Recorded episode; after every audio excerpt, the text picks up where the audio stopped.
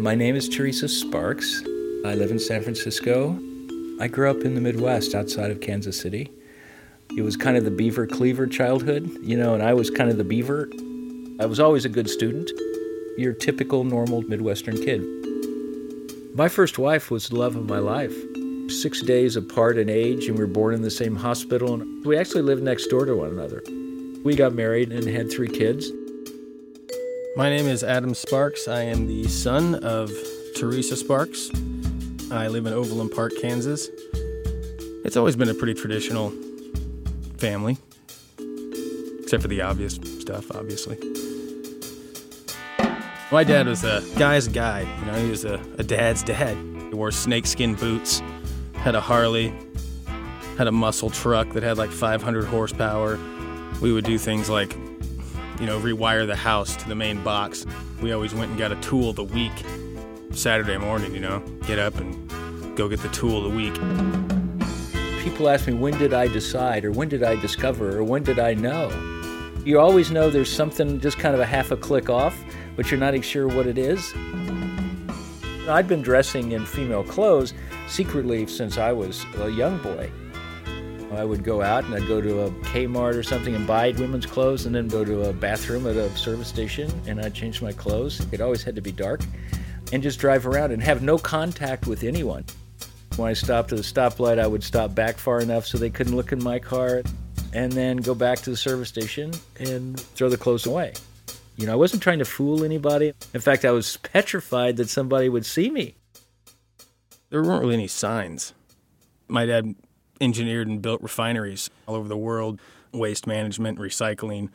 When I was in high school, my dad was the president and C E O of a company that recycled the waste off the bottom of the San Diego Bay. I've coached soccer. I coached baseball. I was in the Navy. I had a beard and I smoked cigars, everything I could to try to push back this thing, keep it at bay. I think a lot of people in this situation, they believe, if I can just get married and have a great relationship, it'll go away. I can beat this thing. I had to bring this out into the open. And I remember both my wives saying, do you want to be a woman? And I was telling the same answer, I have no idea. You know, and in both cases, that resulted in destroying the marriages. He kept it pretty well hidden right up until my brother was graduating boot camp. My dad came to that, and his hair was a little bit long and wavy, and he kind of looked like Michael Douglas out of Romancing the Stone or something. So we drive out to the cemetery to go see his brother and dad's grave. And that's where my dad told us. He was basically a woman in a man's body. You know, I started crying, my sister started crying. My brother just said, get in the car, and spit on the ground, and we just kind of left my dad sitting there in the cemetery.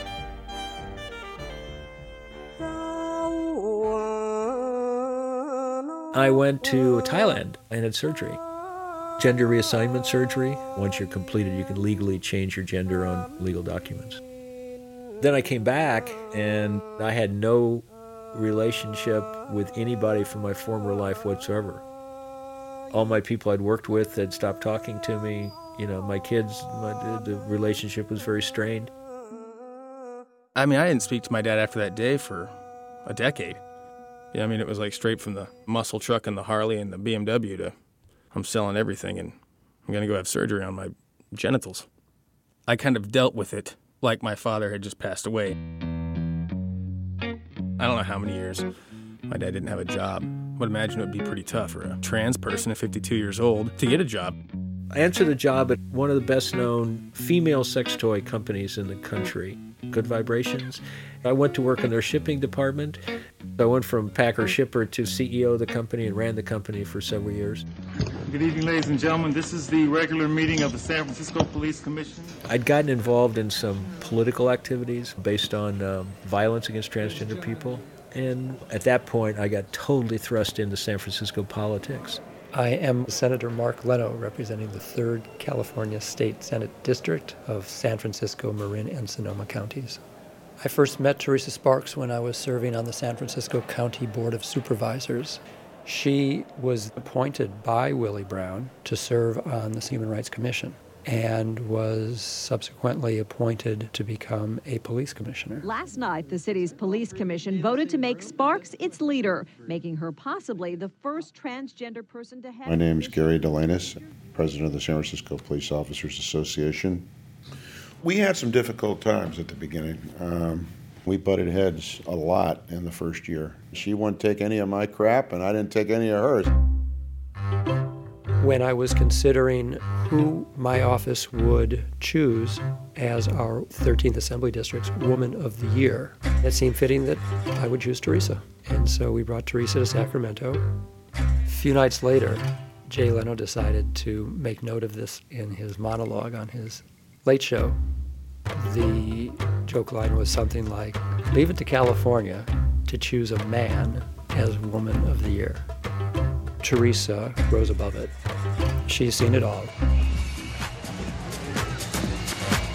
Welcome back, everyone, to the uh, thirty-eighth Annual Pride Parade, united by pride, bound for equality. My name's Lee Melotello. I'm a lieutenant with the San Francisco Police Department. I can remember the first time Theresa rode in that parade as a police commissioner with the L G B T cops.